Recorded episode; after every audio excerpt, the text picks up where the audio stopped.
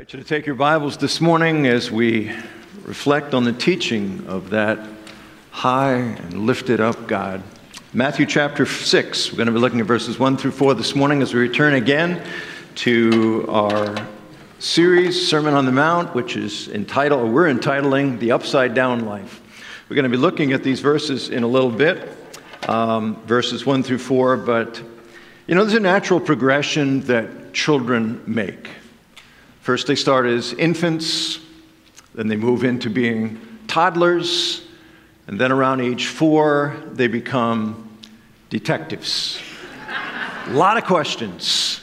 I was reading um, a site this week. I don't even remember how I got there, but it was about um, questions that kids had to parents, and I just had a, a, a few here one of this was written by a father. It's, it's him ha- talking about the, child, the child's question and his response to it. At dinner, my five year old asked, What's the difference between cooking and baking? I said, That's easy. You bake things like cookies. And then my mind exploded. a mom said, My son asked me, Where does poo come from? I was a little uncomfortable, but gave him an honest explanation. He looked a little perplexed and stared at me in stunned silence for a few seconds and asked, And Tigger?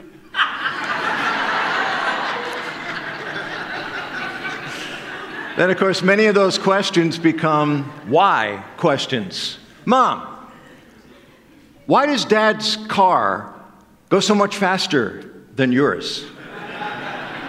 Some of us are in the grandparent stage and are getting questions like Grandpa, why do you have wrinkles on your neck?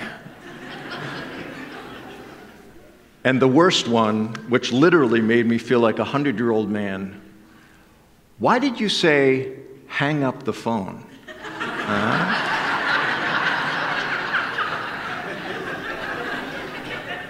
then there can be pretty significant why questions that are a little more unveiling.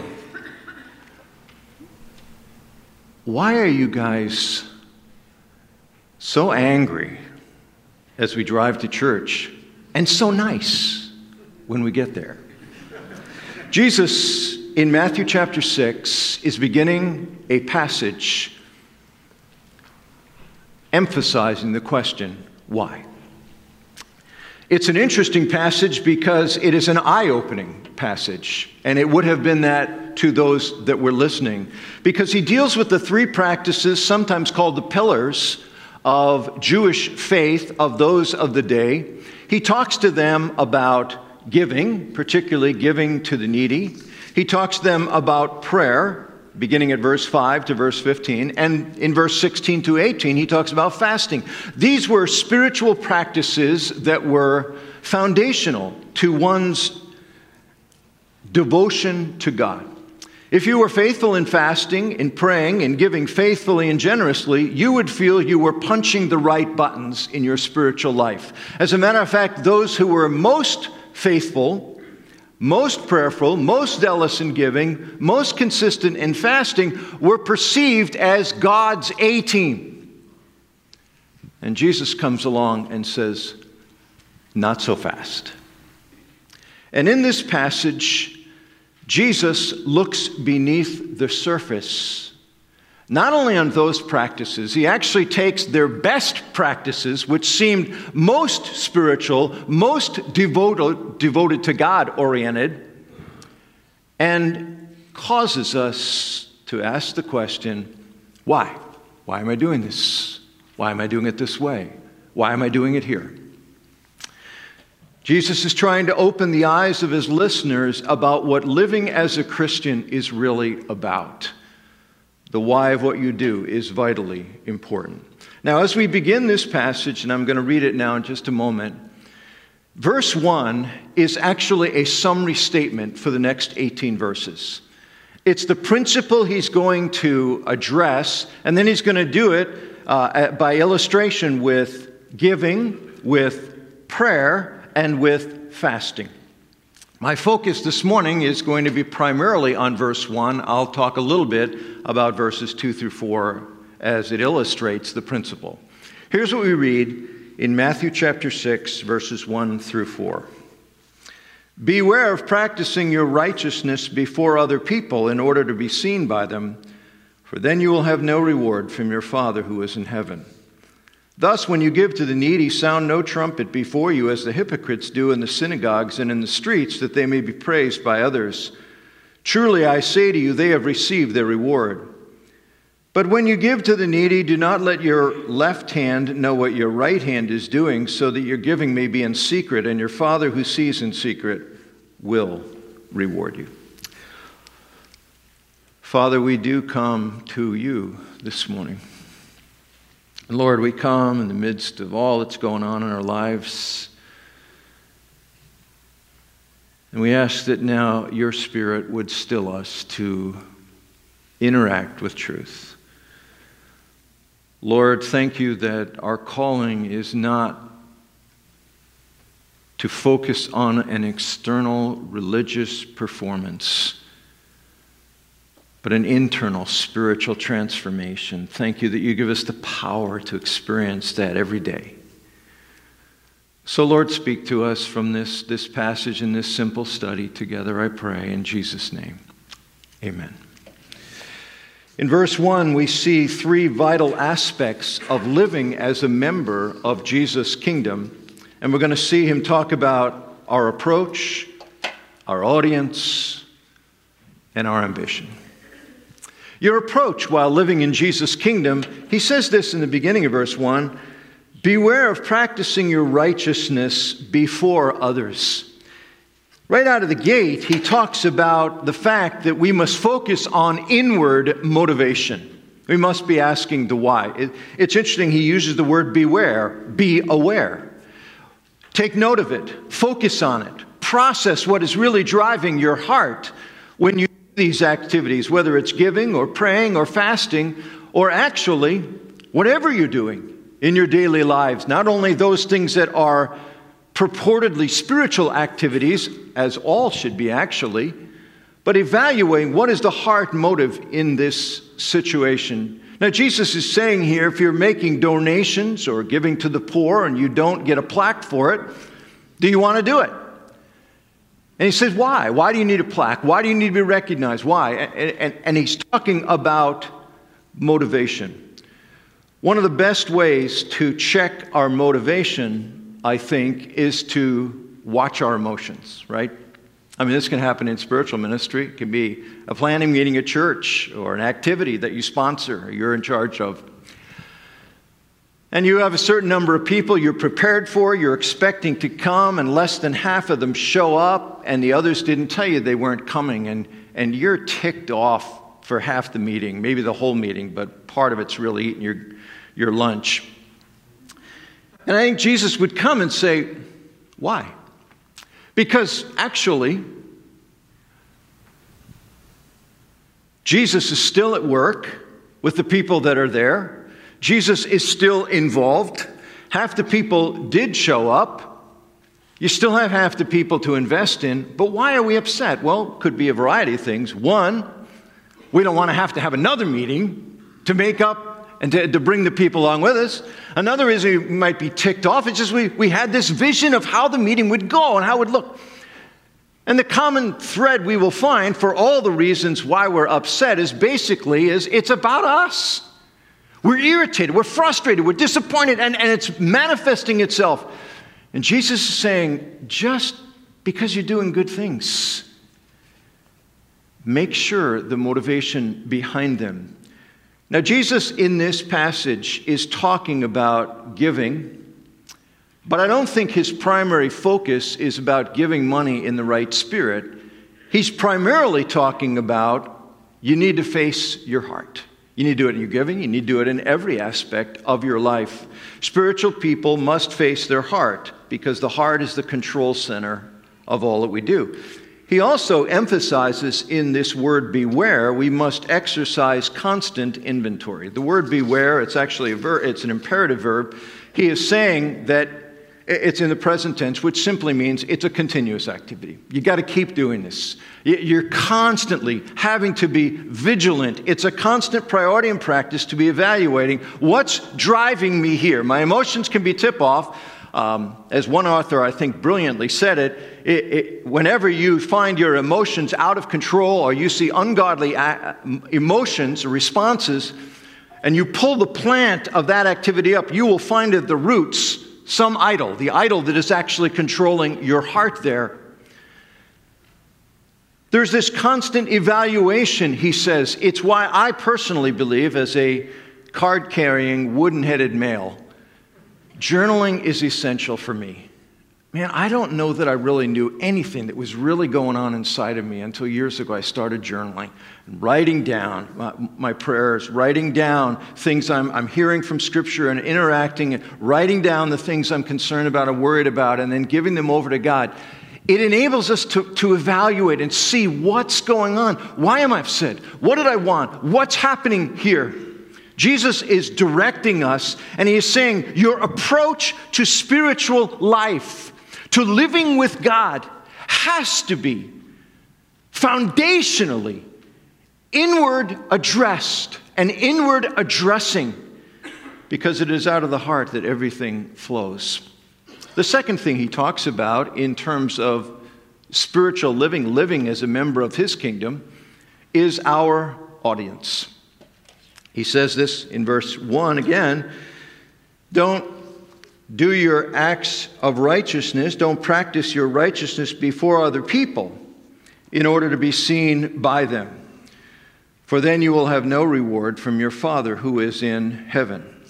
He later talks about, in terms of giving, do it in secret. Don't let anyone else be aware of it. Don't make them the, the object of it, because your Father then is the one that you serve and you focus your audience, while living in Jesus' kingdom, can be other people. Now, this is a little confusing because in Matthew chapter 5, in the Sermon on the Mount, Jesus has already said this in verse 16 Let your light shine before others so that they may see your good works and give glory to your Father in heaven. So, so how do you put these two together? He says, do things anonymously, and then he says, do it so others will see. Well, of course, the motivation is the issue.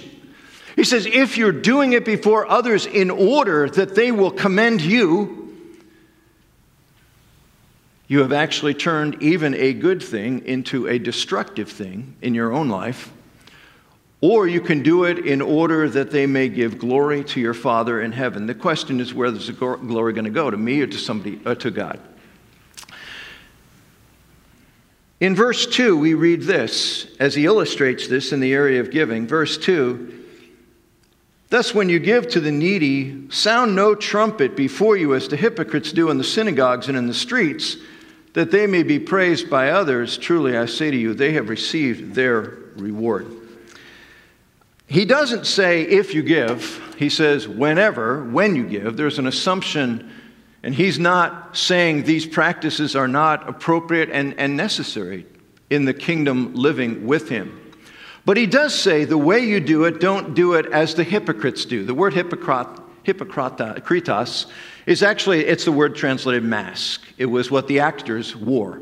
It actually was if you wanted to play the role of somebody or something, you, you put a mask, and that mask identified your character. It's the role you're playing. And Jesus says, don't, don't be like those that wear the mask when they give. What is he saying? He's saying, well, the, the mask is I am a benevolent, generous hearted, devoted to God person. That's why I'm giving this money. I'm, I'm moved with the needs of, of others. But he says it's, a, it's a mask, it's an act job. That's not what's really driving their heart. It's actually to be uh, identified by other people and to be praised by others. He says those hypocrites are those that announce it with trumpets. Now, there's a variety of interpretations of this. Some people say uh, that, that actual were trumpets, but there's no record, historical record anywhere of anybody actually having trumpets that announce giving. Some people, which is a little more palatable, I think, say, identify that the box where you gave your giving was actually in the shape of a trumpet, and the idea was you, you, you deliberately flipped your coins in so they made noise when they went in.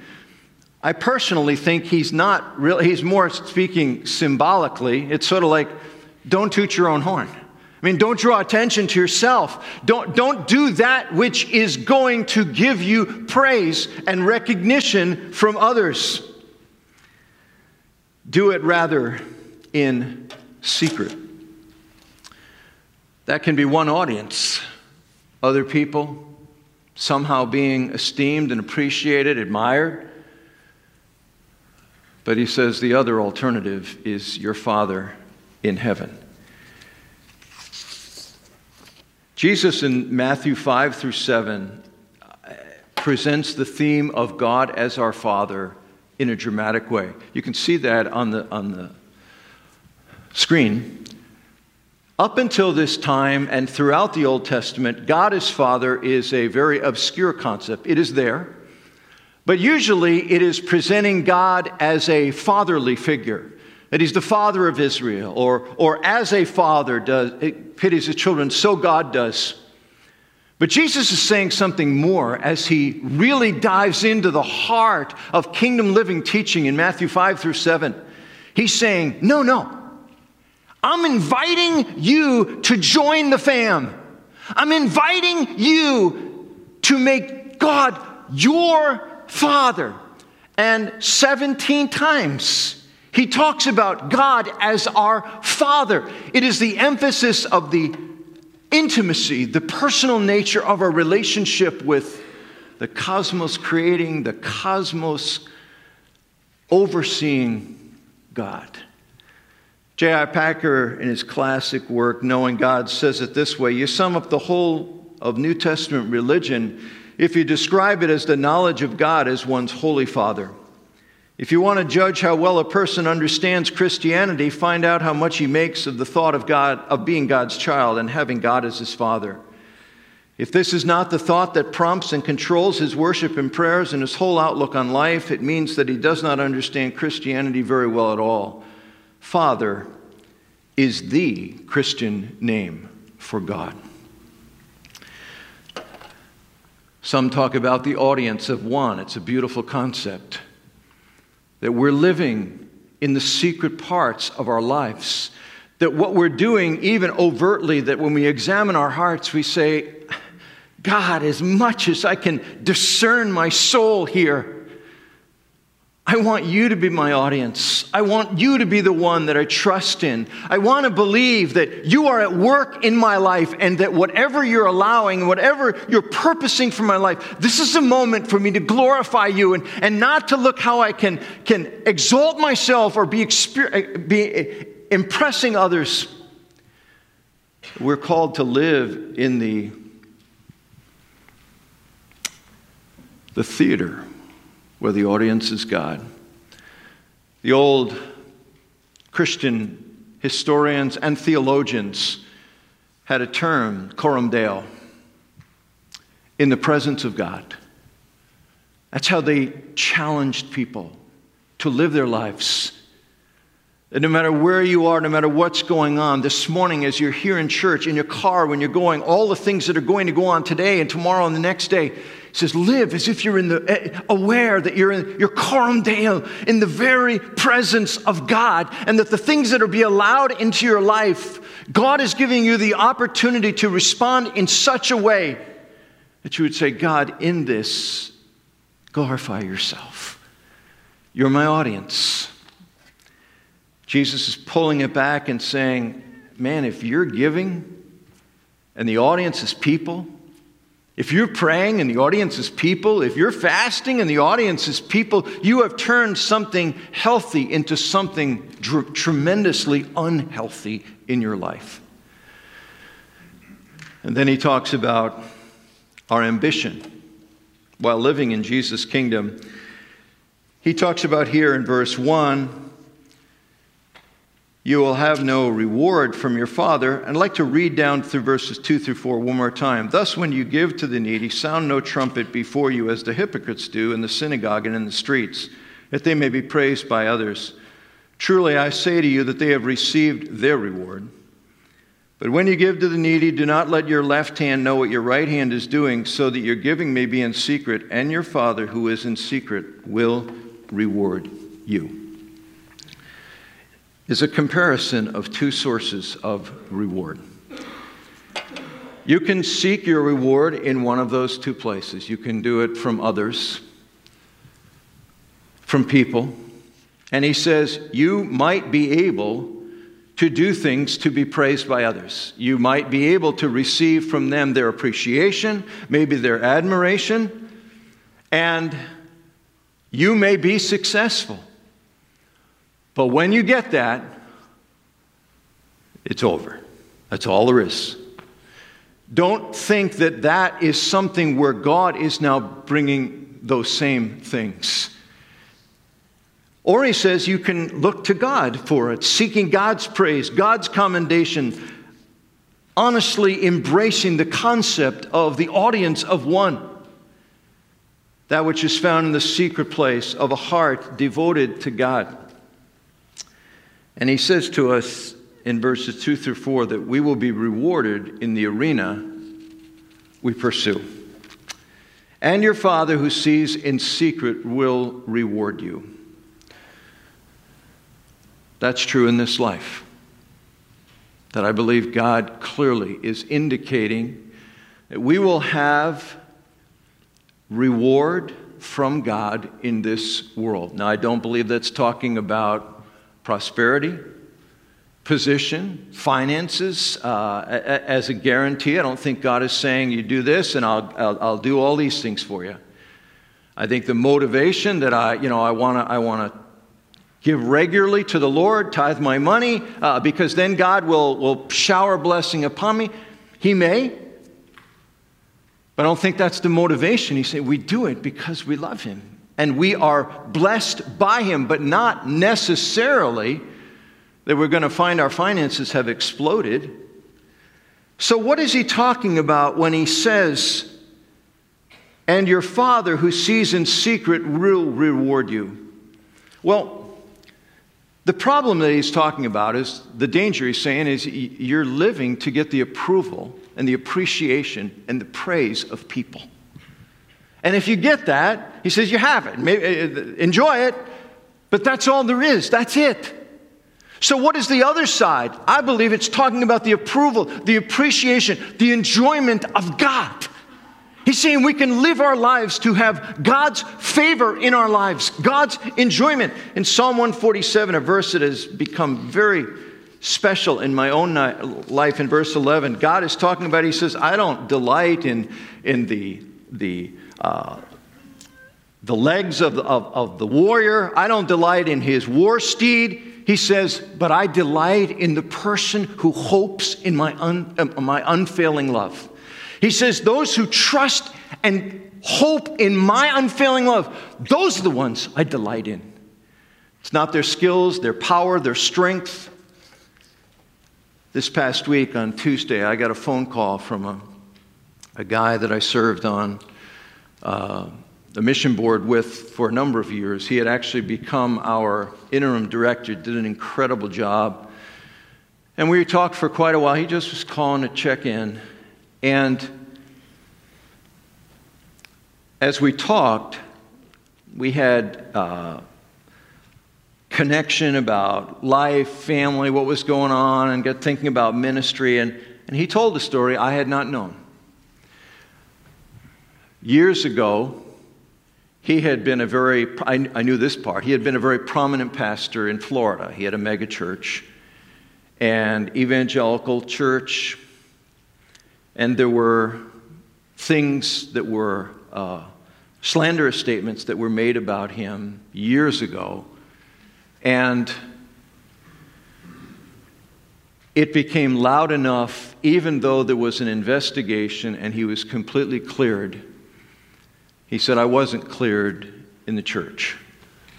And he said, I had to step down. And he said, for 17 years, um, I was never allowed to go back or invited to speak at the church or anything.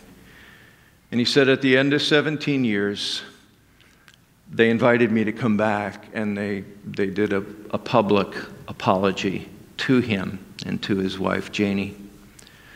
And he said to me, Mark, 17 years a long time. But then he said this.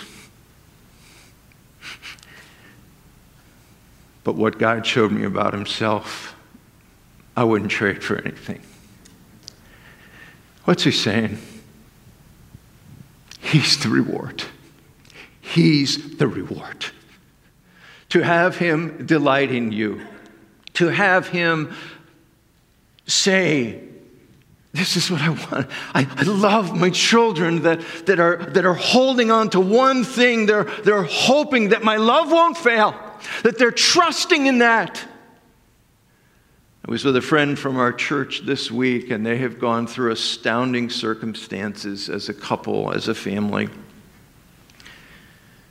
And he was talking about passage in 1 Corinthians 13 about faith and hope and love, and it was an interesting take on it.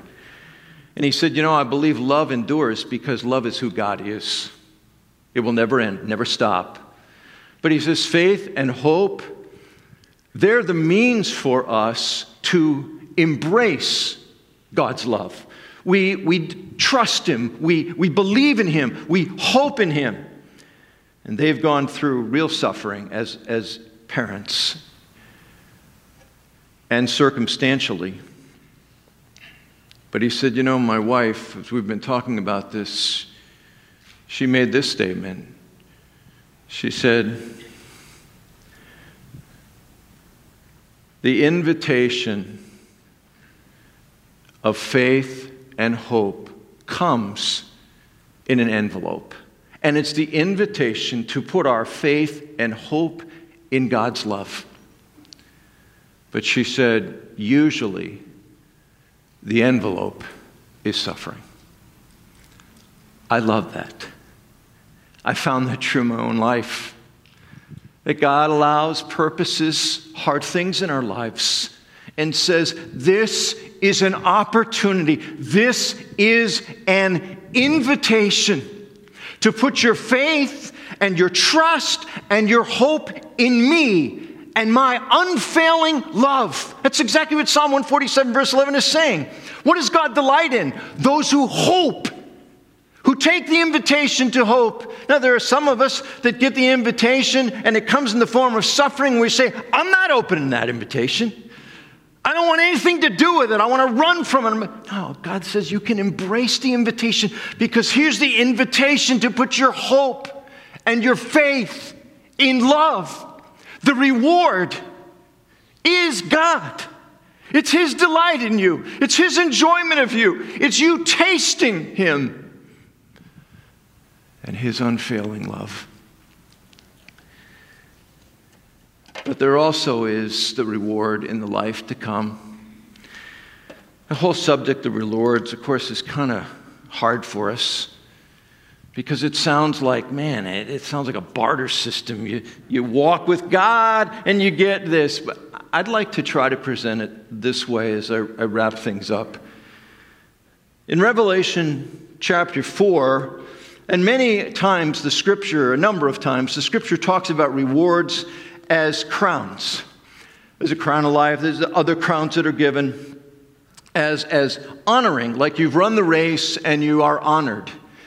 And Revelation chapter 4 is the picture in heaven, and it talks about the 24 elders who most people believe are a representative of the 12 disciples of the, the, era of the church and the 12 uh, patriarchs of, of the tribes of Israel. And so it's all of God's people gathered together in these elders. And it says this in verse 10 and 11, chapter 4 the 24 elders fall down before him who is seated on the throne and worship him who lives forever and ever. They cast their crowns before the throne, saying, Worthy are you, O Lord and God, to receive glory and honor and power.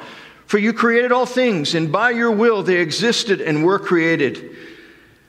The rewards, it, the picture of it is yes, there's, there's honoring, There's some sense at the Bema, the judgment seat of Christ, which is for believers, in which he says, Well done. And there were, there were special ways that you allowed me to be real in your life and to work through your life and to sustain you. You received the letters with grace of invitation, even when they came in the form of the envelope of suffering, and you said, I will trust him, I will love him, I will depend on him, I will hope in his unfailing love. But they take those crowns and they just say, Lord, it's all you. From start to finish. Now, if you're like me, you think, yeah, but there's still this sense that you're going to feel uncomfortable. With, oh, man, I didn't have enough of those crowns. I, I don't believe that's going to be the feel. I think we're going to then be in the presence of the Lord and there's going to just be joy. And even with other people casting their crown, maybe you don't have as many crowns. But the joy of seeing crowns going before the feet of Christ is just going to be such a compelling picture. We're all going to gather to say, He was, is worthy. And it's glorious to just say, Jesus, it was all you. It was all you. And Jesus is saying to us here in Matthew chapter 6, He says, Man, Take time to evaluate your heart. Be still before the Lord. Make sure that your heart's motivation is towards me. The more you do that, the more you enjoy me, the more you get the ultimate prize, which is you know me more, you enjoy me more, you feel my delight as you hope in my unfailing love. There are times in most of our lives, if we've walked with Jesus for a, while, when we've been tempted, and whether it's to lust or to worry or to fear, anger, or whatever, and God's enabled us to withstand that temptation and just say, Lord, I, I want you more. When you've done that, didn't you find joy in the Lord? I mean, it didn't make you feel like, what a marvelous Christian I'm walking around as. No, you think, Lord, I'm so grateful when I got the envelope and it was hard, and I said, Lord, I'm choosing to hope in your unfailing love and then he sustains you and does something you didn't see and couldn't imagine happening. And you look back and say, God, that was so wonderful that you enabled me to trust you. It was so wonderful to hope in your unfailing love. Even the journey is our reward. I'm going to close with this. I do think Jesus is talking about giving, it's important, it's a vital part. But he's focusing on something here. I don't think Jesus is saying you have to give anonymously. You know, boy, don't give away a check because somebody will see it. Don't give in order to get the IRS, you know, which isn't, which isn't any good anymore anyway. But, but, but I would suggest this maybe just a practical thought. Sometimes give anonymously. Sometimes just hear of somebody in need, get some money together in cash, and give it to them on the sly. I've found in those times when God has prompted Marion and I to do that, it's felt like the purest giving we've probably ever done. Nobody knew. We don't really even know in many of the cases how it was perceived, what was done with it, but I would suggest that just sometimes say, you know, let's just spontaneously give and nobody will know. Even they won't know.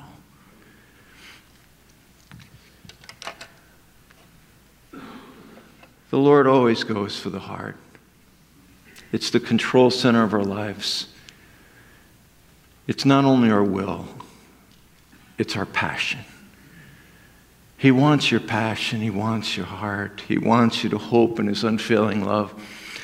to complete all these metaphors I've thrown at you this morning, if right now you're getting one of those envelopes and it's in the envelope of suffering, remember it is an invitation to hope in His unfailing love. The beauty is, as we do, we get Him, the best reward of all. Lord, you look in our hearts this morning, and man, it's so easy for us to be caught up in the rush and hurry of life, even here in the summer. But Lord, thank you that you pursue us. Even in Matthew 5 through 7, it's just total pursuit of Jesus after the hearts of people to not settle for other stuff when they could have you. Lord, draw us to you. In Jesus' name, amen. amen. Now go in peace to love and serve and enjoy the Lord.